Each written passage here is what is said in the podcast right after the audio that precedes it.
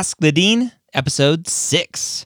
Hello, and thank you for checking out Ask the Dean, a production of Mappd.com and MedEd Media. If you haven't checked out Mappd.com yet, please do. It's available now.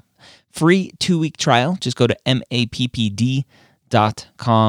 Go sign up for an account. You don't have to put in a credit card if you don't want to, and go check it out for free. Again, mappd.com, M A P P D.com. If you're a pre med, my thinking is you should be using mappd.com. If you're a year plus out from applying to medical school, mapped is not an application tool, it is a guide to track your progress through the pre med process and get feedback along the way. We're building in those feedback algorithms and much more. So stay tuned for a lot of amazing features coming your way in the next several months. We're, we're going to be releasing new stuff hopefully every two weeks we'll be releasing updates to Mappd. So go check it out again, mappd.com. We have a great conversation today again with Dr. Scott Wright, Rachel Grubbs, my co founder on Mappd, and Dr. Scott Wright, the former director of admissions at UT Southwestern, former executive director at TMDSAS. The first couple questions we cover are about assuming what the interview has. does the interviewer have access to everything? or just a couple things? How many schools should you apply to? Online lab courses during the time of COVID, and much, much more. If you are interested again in maps, go check it out, mappd.com, and we're going to dive in to our session today. So, as always, we're going to answer some questions here from the Mappd uh, Facebook group that uh, all of you awesome pre order people are part of. Um, if this is going out before Mappd is available, potentially you can still pre-order Mappd if you're watching this yep. on YouTube. Um, yep. But yeah, what uh, any uh, any kind of housekeeping stuff, Rachel? I think for the for the current members, the folks who are watching this live or maybe on the quick replay before it goes public, it's just if you haven't already filled out the spreadsheet telling us what schools you attend, you want to get on that because we want to put your schools in the da- database that we're building now. Um, we're going to eventually try to get essentially all American post secondary, but we're prioritizing heavily attended schools and member schools. So make sure you do that. Um, and then, yeah, like you said, potentially a pre order, but it depends on when this replay goes out. Yeah. Check mappd.com and see what's happening with uh, the launch. Yes, yes, yes. So exciting. All right. It is. Um, Scott, before we jump in, any any news on your front? Anything for us? No, no, everything's everything's going great. We had a wonderful event on Saturday with uh, mm-hmm. lots of advisors and students, and that was awesome. Yep. It was really great to see those all those advisors and students from all around the country, and uh, yeah. it was really great. Well, we just got a whole bunch of people asking to join Map, so maybe they want to watch this live. So I'm going to duck off screen and go approve their permission. Go. Go all right. All right. Um, all right. So let's look at um, this question here. Can we assume our readers have both our personal statement when they read our secondaries? Both our personal statement. Uh, I'm assuming both our personal statement and ECs when they read our secondaries. Yeah. I don't plan to refer to my personal statement in any way. However, I wanted to share experiences that were not directed directly related to medicine. In that sense, is it okay for our experiences in secondaries to not be medically related since we mentioned most of those in the personal statement? Hmm. I have some thoughts. Yeah, go for it. So, in in my right the, the general answer is almost always every medical school will do it differently right what what one reviewer has right. is going to be different right. from another reviewer and True. and even if they have everything right they have your personal statement extracurricular secondaries they may have a process where they're like i, I want to avoid all looking at those things yeah. and i only want yeah. to look at these things yeah. so in, in terms of that right the the process is the process that's specific to the school, specific to the admissions committee, specific to the reviewer themselves. Now, it's interesting. In my mind, secondaries are the easiest part of the application. And and in my mind, the reason for that is secondaries are asking a very specific question. And students will try to get so fancy that my biggest feedback when when I'm reviewing secondaries is you didn't answer the question. Right. right, right you got right, so fancy, like I need to tell this story, and yep. you didn't answer the question. Answer yep. the question, and if you can make it into a story and whatever, great. If if not, answer the question. Yep. So, yep. yeah. No, if, I completely agree with that. It's very it's very specific to the school and it's very specific within the school to whoever's reading it. And uh, whether it's a reviewer or an interviewer in terms of what they have access to, um, I think most schools, the reviewer at the very least has your personal statement mm-hmm. um, and uh, potentially their, your statements from the secondaries uh, as well. But I don't know that you can count on that necessarily. So I think I don't think you want to build too much your secondaries off of something else. Yep. You want to make it stand on its own and definitely, um, definitely um, have it answer the prompt. I mean, yeah. that's that's my biggest gripe with a lot of students is I look at the prompt and I look at what they wrote and I think you didn't answer the prompt. You didn't answer the question. You didn't, yeah. you didn't answer it. So. Yeah. Yeah. The the individual documents as much as possible. Students really need to understand that the, the personal statement is an individual document. Your yeah. extracurriculars are an individual yep. document. Your secondaries are individual documents. I'll have students, like I, I, was reviewing one student, I'm like, well, you don't have shadowing in your extracurricular activity list. Why don't you have it? I'm like, oh, was, I put it in my personal statement. I'm like, no, I'm like, no, no, that's not how it works. um, but that's okay. Live and learn, and that's what we're here to educate and, and help students. Yeah. Now, I will I, I, will say too that it is it is important for students to be consistent in all these documents. And the last thing you want to do is have a reader read your personal statement and then read something else and think, well, that seems to be it's a, a different little, person. yeah, different. I'm I'm unclear of what's going on here. Yeah. So you want to be consistent. You know, you want to see it as a big package, uh, and that it is your marketing package that you're marketing yourself. Yep. Uh, so so be consistent. Definitely. Yeah. I, I literally, literally uh, just got off of a podcast interview with a student who I helped a few years ago, and, and, he had life issues come up and kept delaying his application, but finally applied applied to 40 schools, which is way too many. Wow. Um, but he got 34 interview invites. he went to 21, had 16 acceptances. Wow. And and one of the biggest things that he talked about was the the consistency in his story and really yeah. showing who he was yep. as a person and not oh look at my amazing MCAT score and my amazing yep. grades, but but really here's who I am and why I'm doing this. Yeah. He said he thinks that was really key. And and obviously yeah. I, I, helped him with that with his personal statement and his activity lists. Um, but I mean the the stats aren't enough always. Um, obviously, there are plenty of students with amazing Whoops. stats who don't get those those numbers of invites and acceptances. So, I'm sorry, I just clicked yeah. on something and brought it. That's up. okay. You're allowed. Um, I didn't mean to do that. You're allowed to mess it all up. sorry. All right, here let's let's uh, let's do this one. All right. How many schools should one apply to? I remember reading that one should not apply to more than 25. Does this have any basis or can one apply to more than that? Well, I think that the schools don't necessarily care yeah, how many care. schools, how, how many you're applying to. And in fact, I don't know in AMCAS, I don't think they even know how many you're applying uh, in TMDSAS, where I used to be, they school they do know how many schools you're applying to, mm. and we, specifically which schools. And then they ask in the application, "Are you applying through AMCAS also?" But yeah. it's not something that they hold against the students.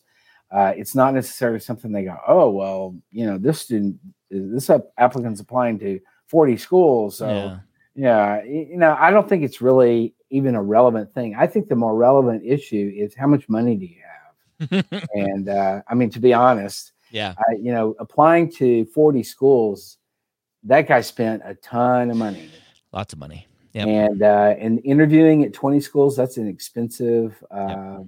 it, you know, it, it's just so I think I, I, think the last time I heard uh, from AMCAS, the average number of schools that students applied to, I, I want to say it was in the 14 or 15 area. It's up. It's 17 now. 17. Okay. Yeah, it's 17 last I looked. Um, and and I have I so I go to a, a, dark place when I when I think of the AAMC and AMCAS and, and everything, right? Over the last three or four years since I've been paying attention to those numbers. It, it was at 14, yeah, and then 15, and then 16, and now it's 17.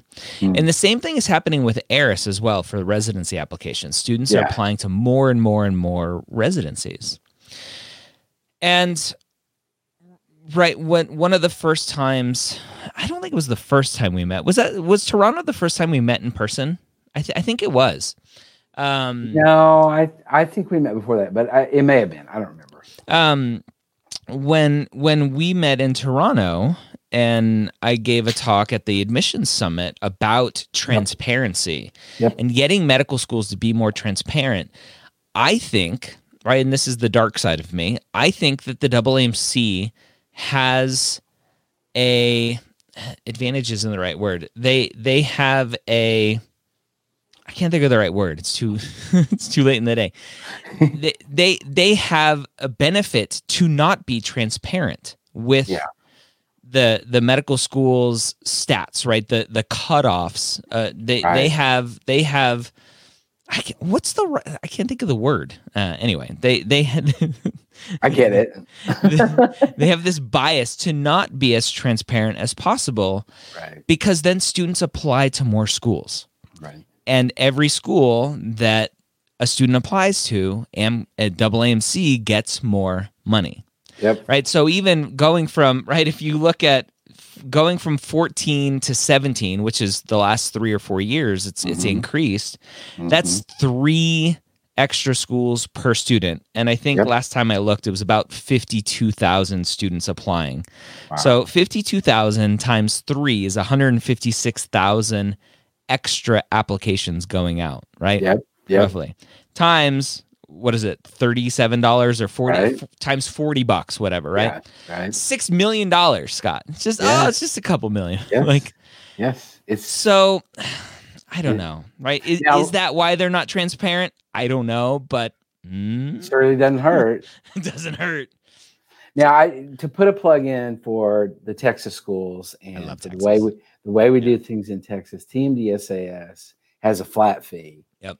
For it doesn't matter if you apply to one school or all the schools, it's a flat rate. So it doesn't yep. benefit them any at all yep. financially for you to because the way I, we always looked at it was we're doing this essentially the same amount of work for one school as we are for every school. Exactly and but there's no extra steps there's no extra anything. It's all data that's being done by a computer that's dumping it out to the schools or whatever. So you know i think that that's the legit the upfront the the sort of uh, can we even say ethical way mm. to do it? Yeah. But you know i think so. I'm just i'm just putting that putting that yeah. out there. Put, putting it out there, right? in, in AACOMAS, right? So let's let's speak. So we talked AAMC, we talked TMDSAS. AACOMAS is a little bit different because they use a third party vendor, right, for their application right. and so the right. money goes to the third party vendor for right. the most part and not to a, a comis or AACOM uh, so a little bit different there but anyway yeah so can you apply to you can apply to 170 schools if you want yeah. to yeah. it's it's, it's only want. a financial barrier at yep. that point um, yep. I typically recommend no more than 25 just because there's so much work. And so that maybe that's yeah. where the student got 25 yeah. from. Yeah. Uh, it gets, because it gets, when you, when you start adding on all those secondaries, not only, not only is there the secondary fee, but it's just a lot of work. Yep. Yeah. You're, you're right. It is. Yeah. Yep. Appexpenses.com. If you go to appexpenses.com, that's the, um, I have a calculator on my website for calculating what What's applying cost. to medical school mm-hmm. is going to be estimated yep. at. So, yep. good idea. Yes. Good idea. Good idea. Yeah. Good Look at that. All right. Magic. um. All right. So, with universities moving to limit in-person in person classes next semester, will medical schools accept online lab courses? Yeah, I think medical I think schools are gonna going to have to adjust for years. Yeah. I mean, if if the medical schools are having to make adjustments to their own curriculum, then you know they're going to be enormously flexible with with uh, students coming in with online stuff. Absolutely. Yeah. Yeah, I, I think a lot of students are worried about, right? I have to take my freshman chemistry lab online, but I'm not applying for obviously three years. Right. Are they still going to accept? I'm like, yes. Like they're Yeah. medical schools are going to have these kind of uh, adjusted policies in place Yeah. until all of the COVID students get through the process. Yeah. Yeah. No, you're exactly right. Completely. Can you keep saying that, Scott? I, I really like. You're, You you're right. You're right. I agree. You are exactly right. You're Amazing. exactly right. Amazing. Now, let me just hasten to add that I've been right since the day I was born. I thought I was wrong once, but I was mistaken. Um, all right. So let's see. Let's go to this one here. I'm looking into a sexual assault hotline that is area specific. When you get a call from someone who is going to report it uh, or get a workup at a hospital, you go into the hospital police station and meet with them. Have you heard of anything like this? Super excited about it, but I feel it may be too good to be true. Any thoughts on this? That's interesting. I, I Wow. obviously have heard of crisis hotlines, sexual assault Yeah. hotlines, Yeah. um, but this is, it seems like a little bit of a hybrid of yeah. You you are the kind of first responder from a Yeah, from a phone yeah. call standpoint and the the person to go meet them. I think that's amazing. Well, I think it's amazing. I, I would hope that there's an intense amount of training that goes on for that. Yep. Uh, and uh, but it sounds pretty cool to me. It also sounds emotionally incredibly draining. Hugely. Uh, Yeah. yeah. So, I mean, I had a guy on a, um, I had a friend who um, was on a uh, suicide hotline, had trained to go through that. After his first call, which did not go well, by the way, he quit because he, he couldn't handle it. Just Yeah. the emotional damage and, and baggage. yeah. That that kind of stuff is hard. Um from a from a phone call it, it's actually it's it's interesting when you said that the the first thing i thought of was it's probably very similar to what we're seeing you know when i say we back when i was in the military as a flight surgeon Mhm. what we're seeing from drone pilots so Oh, wow. the Yep. The situation of being on a suicide hotline or crisis hotline, sexual assault hotline, whatever it may be, is you're either at home getting a phone call or answering a computer call, whatever it is, Right, right. or you go into a, a central lo- call location. Um, it, it's very similar to this. Like I'm going to war, right? I'm I'm going going to have these traumatic events, or talking to people going through traumatic events, and then I'm gonna go home Yeah. right? And we're seeing this with drone pilots. There, there's this huge disconnect between deploying as a pilot and going overseas and, and being in Afghanistan or Iraq or wherever we are in way too many places, Right. uh, being at war and being at war, knowing, right, I'm at war day and night, day and night, day and Mhm, night, and then I get to mhm. go home Mhm. versus being a drone pilot where you go into a box here in the United States, you fly around, you do some terrible things, and then you go home and have dinner with your family. There's a Yeah. huge disconnect that that drone pilots are are really struggling with. Right, right. Makes I mean it makes total sense that that would be the case. Yeah. And uh, so, but you know, getting back to the question, I, I think it sounds awesome. Number one, if if it does exist, if there's a lot of training involved, and if you feel like you can handle it on on an emotional level, Yeah, that that's great.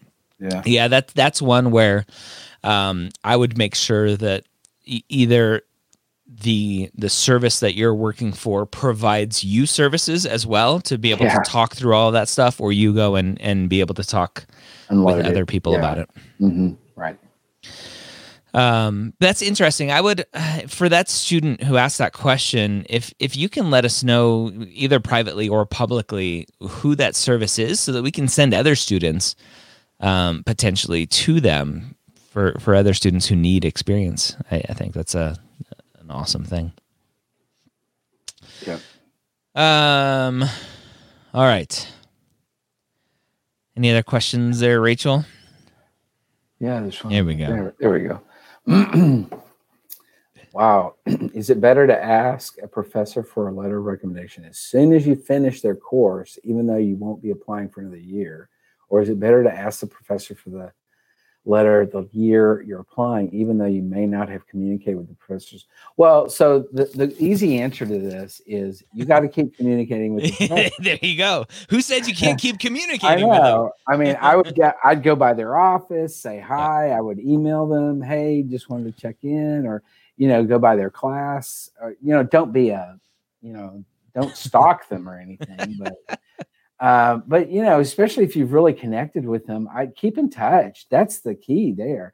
I don't think you ans- I don't think you ask for a letter if it's a year ahead of time. They're going to forget or they're going to not, you know, whatever. It's it's just awkward. Yep. Uh, but I think you keep in touch with them. You you go by their office hours just to say hi, just to, you know, um, what tell them what's going on with you and stuff like that, and just keep in contact with them so they know who you are. Yep. And then and then you're ready to answer to ask for that letter uh, later on.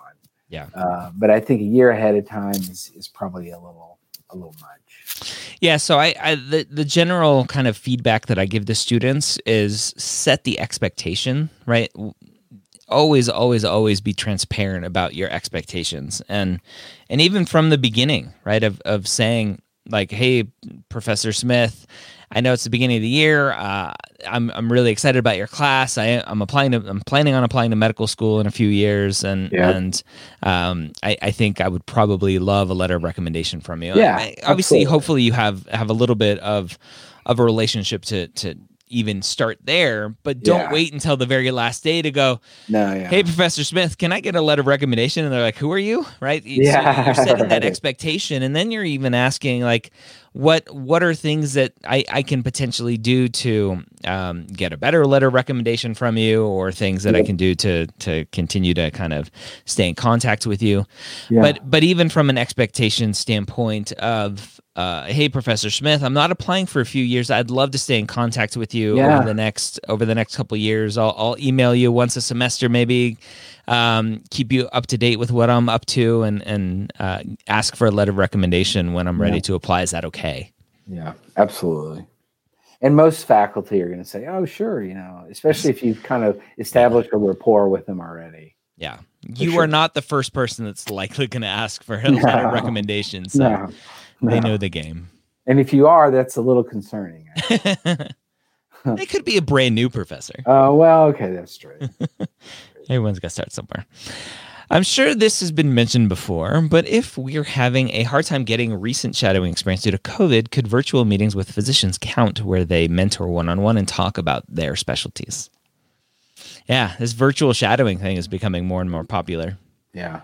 No, I, I, I definitely think it's a, it's an option that you have to take advantage of because, you know, the, there's not a whole lot that you're going to be able to do uh, with COVID around. I mean, there's some enormous limitations on, on what what you're going to be able to do, and and I think that kind of experience, a one-on-one kind of mentorship sort of thing, uh, it does limit you in terms of what you're seeing in ter- with patient care and patient interaction, but it does still give you a lot of information from the from the physician. It gives you a lot of uh, ability to ask them questions and to bounce stuff off of them, and Yep. for them to introduce you to what they do on a daily basis or whatever. I you know I I'm always of the mind that you, you let you do whatever they'll let you do, even in the non-COVID situation.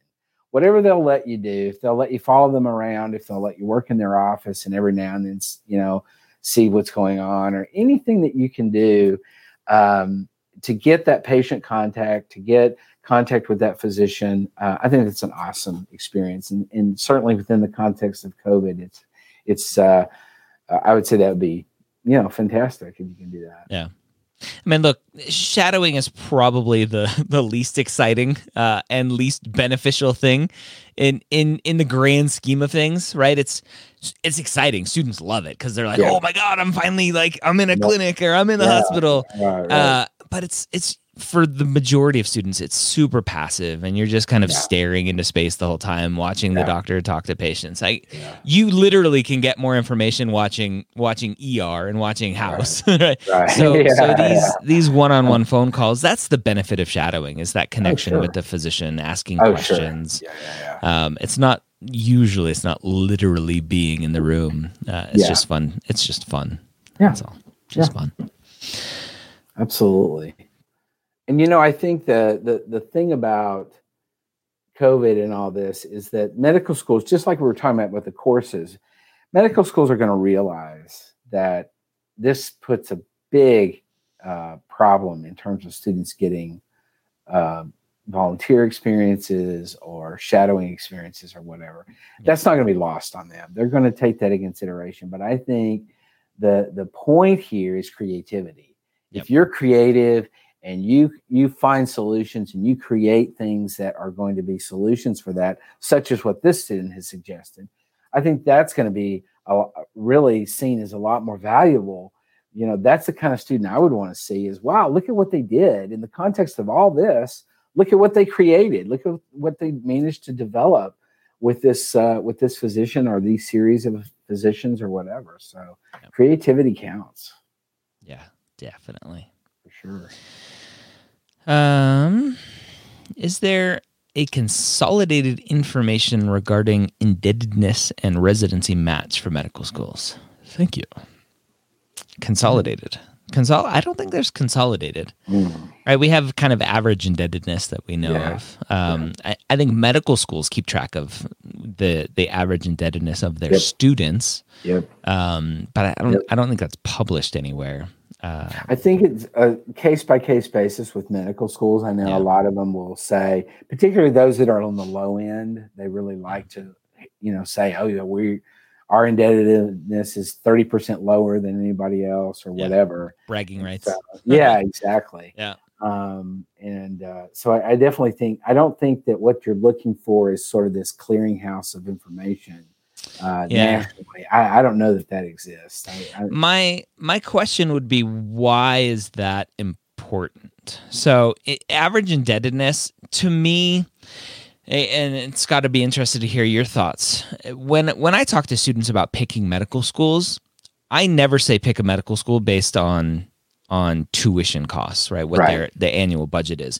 If right. you have multiple acceptances and you're choosing between financial aid packages at different ones, great. Go to the one that is the best fit and and is the cheapest. Yes. But from a I'm going to go and pick and make my school list based on the cost, yeah. then there's a school that's maybe five thousand dollars a year over the the arbitrary line that you set that mm-hmm. would have been the best fit for you. Yeah. That would have made you succeed. That would have helped you matched into a, a more prestigious match or specialty or whatever it is, and your salary is going to be fifty thousand dollars a year more because of that.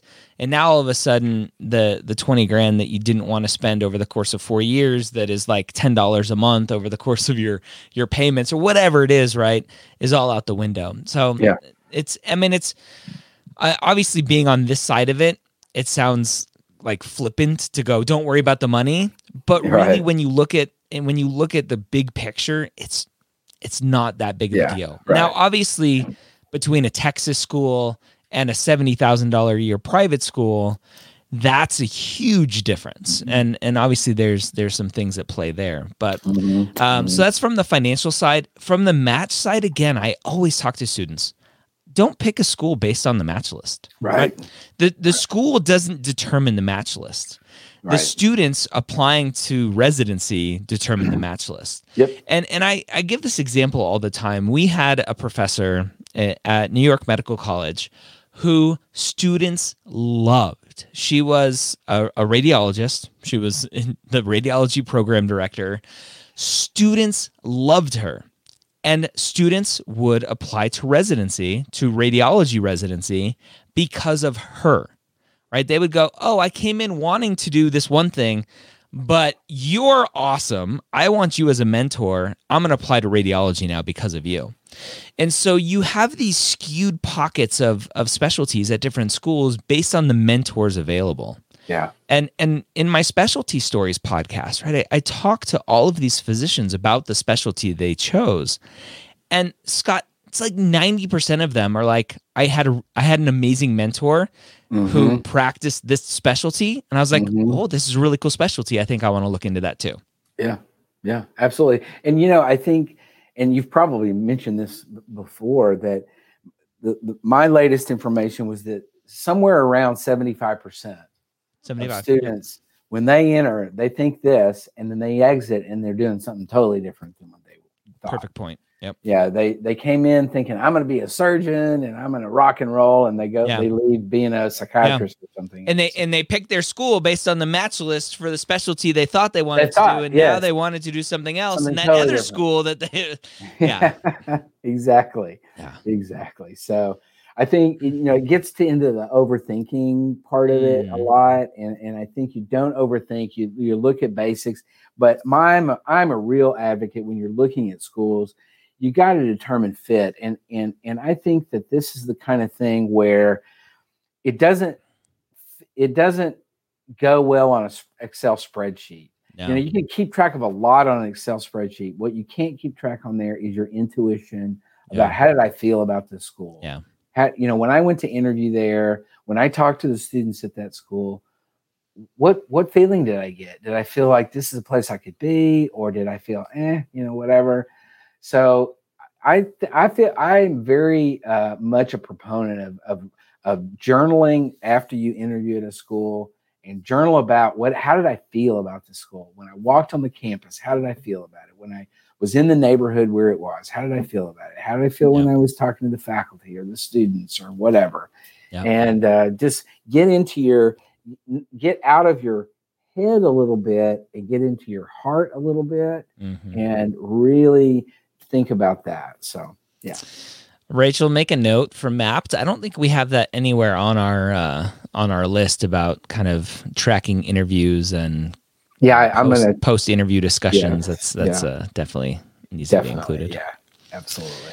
Um, yeah, it's it's interesting. I, I think I, I think schools do a disservice because mission and vision statements get very generic.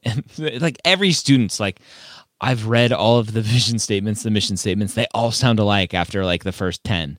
Yeah. Um, and so I, I, know we we have talked privately about doing a podcast where we reach out, we talk to the deans of admissions, director of admissions, the deans of the school, um, to get more personal and and really yeah. try to get the culture, the heart of the school out, yeah. Um, yeah. out off of off of just a, a website.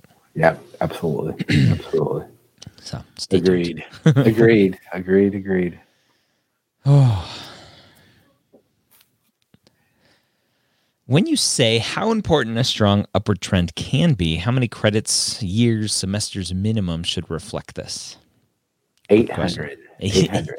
42. The answer is 40, yeah. always 42. um, right. So, so students needing to recover from poor, poor GPA, poor grades, mm-hmm. whatever it may be. Um, it's a very common question. Like, how yeah. long do I need to get into this? grade repair mode? Is it is it one year? Is it a certain number of credits? What does that look like?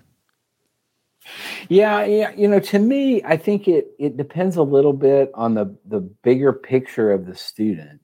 Um, I don't know that there's a, a certain number that you can say, well, you need this many semesters or you need this many credits or whatever to be able to uh, to be able to recover or to show that there's that trend. Uh, I think it, it really depends a lot on the student and what the what the trend previous has looked like, um, and what their story is. Was there mm. some event that happened that caused the problems that now the trend is three semesters and wow you're great and everything's you know things have really turned around and it's a very clear of a before event and an after event and so, um, so I think it depends a little bit on, on, on that. Now, what I would say, um, in general, this is kind of a broad general statement, but I would say in general um, that the more is more is always better. You know, the more credits you have with uh, on a trend or the, the the more credits you have as a postbac, for example, uh, the the more credible that trend is going to be, that more credible that um, new postbac GPA is going to be. You know, I, I used to see a lot of students who would come in and say, "Oh, you know, I've really picked things up. I've got, you know, I've got 12 hours of really great work," and and and I was, I would always say that's fantastic. Number one, that is fantastic. But number two is you had 120 hours of bad stuff. Yep. 12 hours is is great, but you know, yep. there's got to be, you know, you, there's got to be a little bit more going on there. So I, I, think it depends a little bit on the student uh, and on the event and kind of what what the picture is here. But generally, I would say, you know, more is is better. Yeah. It's it's funny as you were talking about that. The thing that popped into my mind was um, looking at COVID graphs and and more darkly the COVID death graphs. If you go and look at COVID deaths over the course of this pandemic, the weekends always have have very little deaths because hospitals work don't work as much on weekends. I'm like, I, yeah. the body the body doesn't care what day of the week it is, right? Why why do why do hospitals actually observe weekends? But anyway, yeah. um, the it, the deaths go down, and so it's it's almost like that same thing of like, oh look, my grades are better, right? The deaths have gone down, and then Monday hits, you're like, oh wait, never mind. Yeah. um, you need you need that sustained yeah exactly trend there. Yep, yep. Um, there's another question that came in that we can't pop up on screen. Uh, it's a very common question about being a personal, uh, like caregiver, primary mm-hmm. caregiver for a family member or a friend, uh, and and whether or not that should go in the clinical experience section, whether or not they could count it as clinical experience, or should they only mention that potentially in a personal statement if it was a meaningful experience. Yeah, that's a good. I, I mean, this is not unusual. Um, students will be caregivers for you know sometimes it's a sibling sometimes it's a grandparent or a parent or um, and you know often there's a pretty dire situations where the where the family member is uh, you know disabled uh, perhaps you know it, it, there's a variety of things but you know you, you, could be giving injections you could be certainly doing uh, vital signs uh, you could be doing um, you know, there's a lot of different things that might be going on there that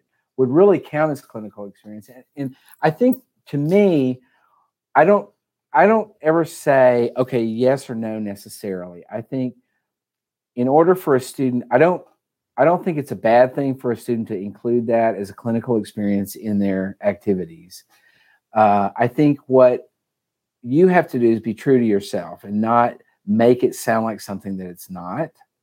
Um, so if you're very clear on what it was, what you did, and what you got out of it, mm-hmm. that's the key. Yep. It's not about oh they're going to think this or they're going to. You don't know what they're going to think. You know, yep. you can't live. You can't live your life. You can't create your application based on what you think somebody's going to think that you've never even met before. Uh, so I think be honest about your experiences, why you included it in your uh, in your um, activities uh, clinical activities.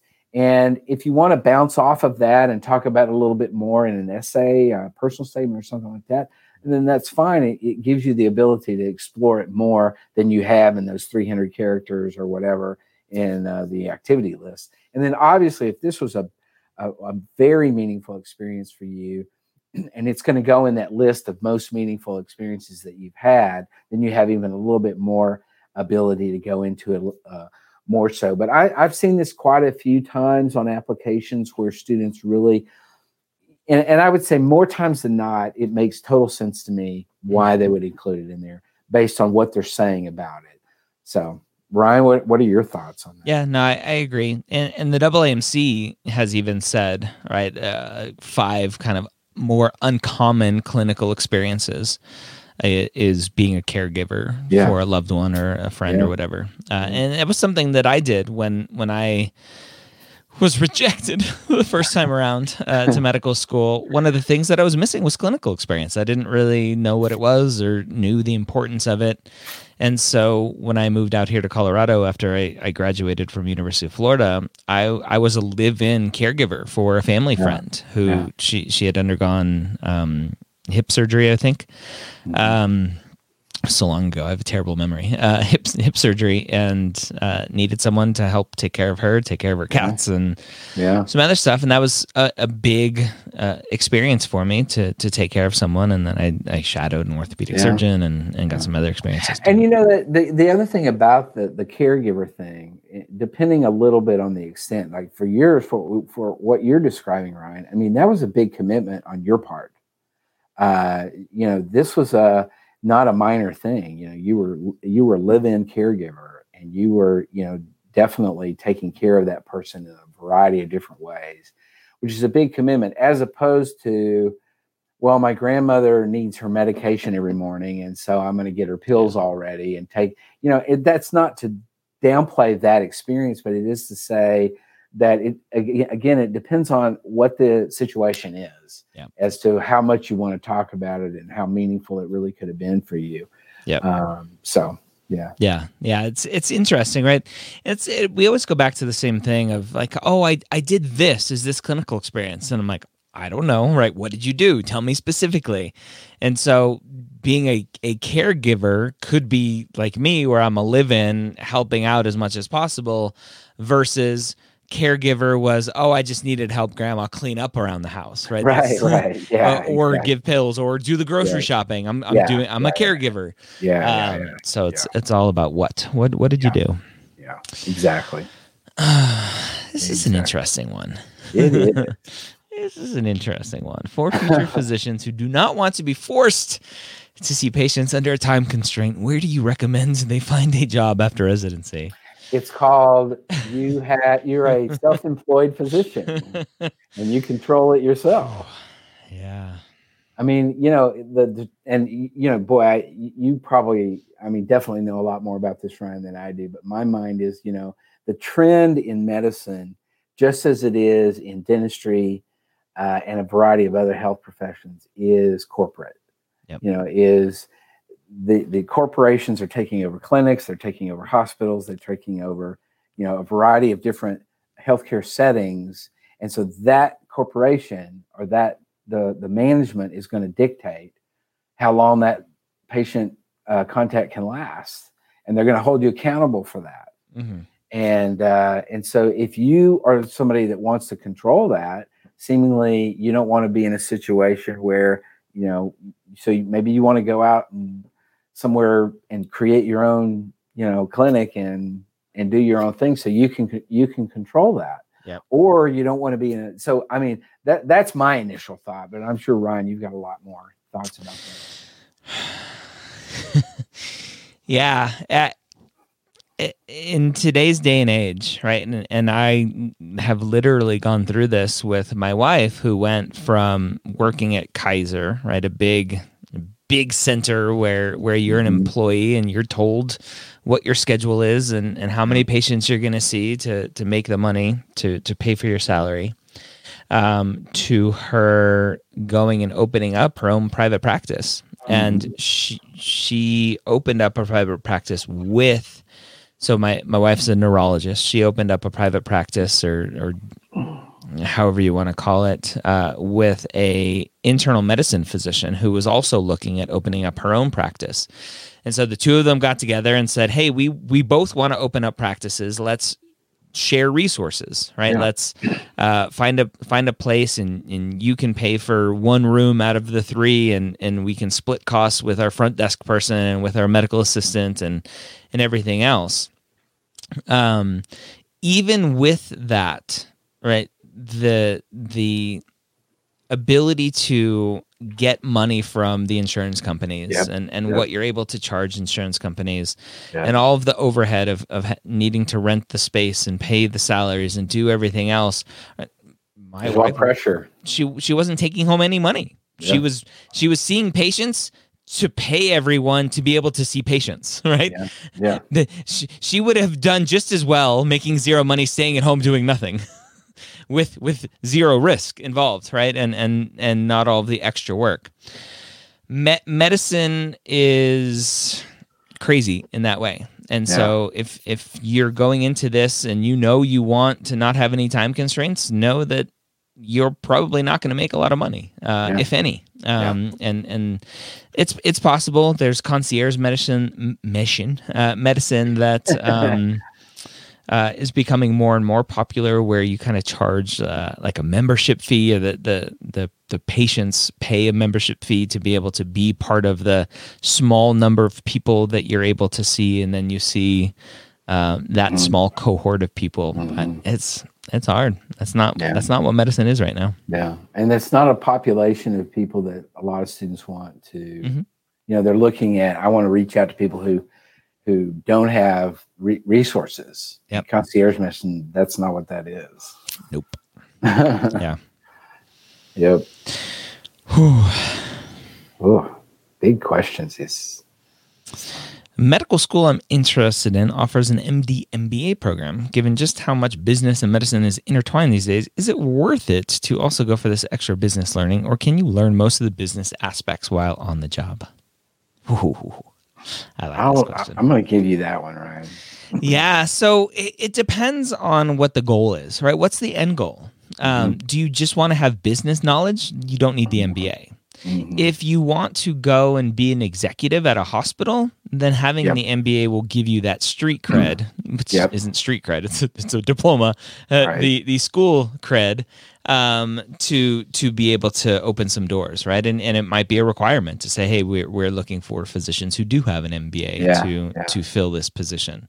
Yeah. Um, right for me, I run two businesses for the most part. I don't have an MBA. I just I learn on the job, right? Uh, and, and I learn what I need to learn. I, I think uh, an MBA is only useful if your career aspirations lead you to the the world where an MBA is going to open doors for you. Yeah, yeah, yeah. And there there are in in a lot of metropolitan areas, in particular, there are uh, MBA programs that are designed specifically for practicing physicians. Yep. Uh, so you can uh, that are tailored for uh, not that dual MD MBA programs aren't, but I don't think there is much. Mhm. And I think that what the benefit is for practicing physicians get, getting an MBA that is really crafted very specifically for them is it can be beneficial in a lot of different ways, particularly as a as you do exactly what you were saying, Ryan, as you know going along even more so what your goals are, what your career aspirations are, what you want that profession for Yep. yourself to look like. You're going to know that more and more as you go along. And so I, I would say, you know, MD, MD MBA programs are, are fine. There's there's several in in Texas where I where I'm at. Uh, they're not uncommon around the country. And you know, if it's if if it interests you, sure, why not? But uh, and some of you know, you have to look at this. Some of them add another year to your to, to the uh, timeline. Mhm. So there are four plus one. Others they kind of do it along the way, which makes it really tough, I think. And so uh, they you know fold it all into into a still a four year curriculum. But uh, Yeah. so I think you, you know if you want to work, you know you're already working your butt off in medical school. If you want to work your butt off even more, then Why not? yeah, right. um, what what you were mentioning, the one specifically for physicians, if you want to Google that to get some information, it's called a Mhm. physician executive MBA. It's a very small subset Yeah. of um, uh, of MBA programs, and then there's this other thing that has been m- more popularized within the last several years called the certified physician executive Mhm. it's it's similar to an MBA, but it's not an MBA. It's this other kind of certification program for those who want to be leaders yeah. in healthcare, um, where they they teach you. It's it's very obviously very specific for physicians as well. yeah, yeah, absolutely, absolutely. Am I ready? When will it be starting? Soon. Soon, Yeah. Soon. we're excited about it. Yep. It's gonna be Soon, soon. gonna be a lot of fun. Yep. That's where you apply mappd.com slash ready to submit your application. It, it will take some time to go through. I'm excited, Scott, as as uh, we were working through this, I'm excited to be able to have students who are on Mappd, right, tracking all their stuff on Mappd go, hey, I want to be part of Am I Ready? And they mm-hmm. just like, here's access to my Mappd uh, information. know, that'd be awesome. We can show it all. It'd be so good. Right now, you have to fill out a stinky Google form, but uh, yeah. that's no, that's how we'll do it. Yeah, it's yeah, it's soon. Yeah, well, we'll probably record our first batch here in the next probably two or three weeks. Yeah, yeah, that's uh, that's super exciting to me. I'm I'm pumped about this awesomeness. You're gonna be a superstar, Scott. You're gonna oh. you're you're a YouTube Wait. star, podcast star, blogging star. oh, it's exciting. She says that would be awesome. Yeah. Um, I think it's gonna be awesome. For sure. I think so. Good. I think those are all the questions. Should yeah. we wrap up now? Yeah, almost almost to the end of the hour anyway, and so yeah. Let, us uh let's actually let's take two seconds. I'm going to show a, a, new feature on Mappd. Um, yes. Since we're here, uh, let me log in. Make sure I can share my screen here. So this uh, new feature, it's a small thing, but it's it's one that we're like, why can't we do this? So, um, here's my Mappd account and if, if, you're watching this and you haven't seen us play with Mappd yet so this is this is what Mappd looks like right now it's still very bare bones for the most part but this was a fun thing that we did uh, just recently to where we'll be able to track your practice scores your your mcat scores yep. so you can come in here uh, and we're going to polish up this uh, interface and say okay i got a I got a 130 on Chem Phys. I got a 130 on Cars because I'm awesome. 130 on Biochem, and Psychos just terrible, so I only got a 126. um, right? It, it, has your score there, um, and we need to put in percentiles. We'll figure all this out. Um, uh, but then we say, oh, this was this was just my practice test, right? And then you can go, oh, this was a Kaplan practice test. It was full length four, and so we'll be able to track all this stuff too. And again, through kind of the algorithm and what we're doing, we can go, hey, like your MCAT is in is in two weeks, and your practice scores you haven't you haven't crossed 500 yet. Have you thought about right delaying your application yeah. or delaying your MCAT? Right. Um, and we'll be able to give some information around that. Yeah. So yeah, that's awesome. Super excited about that. Yeah, that's great. That's really great. Uh, if you're watching this, do you um, do you have any? Do you want to see something in Mappd? while I have it open here? Um, let's have a couple more minutes. We could do.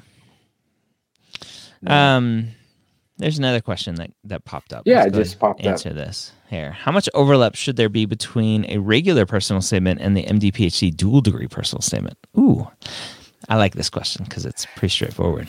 Yeah, I mean, to me, there probably should not be much of an overlap, depending on. You know, I, I guess I don't understand if you're.